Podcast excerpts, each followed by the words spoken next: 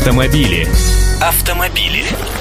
Здравствуйте, я Андрей Гречаник. Хочу спросить у водителей, вы пользуетесь какими-нибудь приложениями для смартфонов? Я вот себе установил несколько, сейчас по-быстрому расскажу. Первое, конечно, Яндекс Навигатор. Это возможность проложить путь до нужного объекта, узнать дистанцию и предполагаемое время прибытия.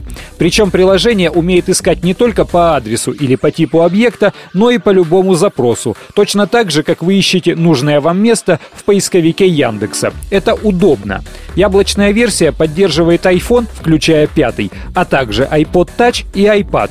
Есть и версия для андроида. Скачиваем бесплатно. Автомобили. Путь проложили, а вдруг гаишник на дороге.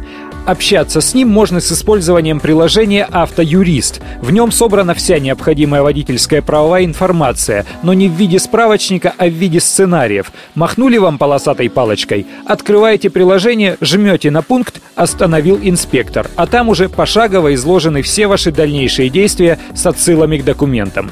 Приложение бесплатное, но за 33 рубля к нему можно докупить два важных дополнения. Во-первых, если при общении с инспектором требуется аудиозапись, тут есть кнопочка ее включения. А на случай, если ситуация совсем сложная, приложение еще и предложит бесплатно связаться с живым юристом. Но если упование на законы государства уже не действует, ищем спасение выше. Что заменяет водителю «Жигулей» подушки безопасности? Правильно, пластмассовые иконки, купленные за 20 ре на автобарахолке. Но сейчас и эти копейки не нужно тратить, если есть андроидный смартфон. Бесплатно скачиваем приложение «Иконки», оно позволяет не просто видеть перед собой спасительные лики, но и подключить дополнительный спидометр и даже прослушать «Господу помолимся» при превышении разрешенной скорости.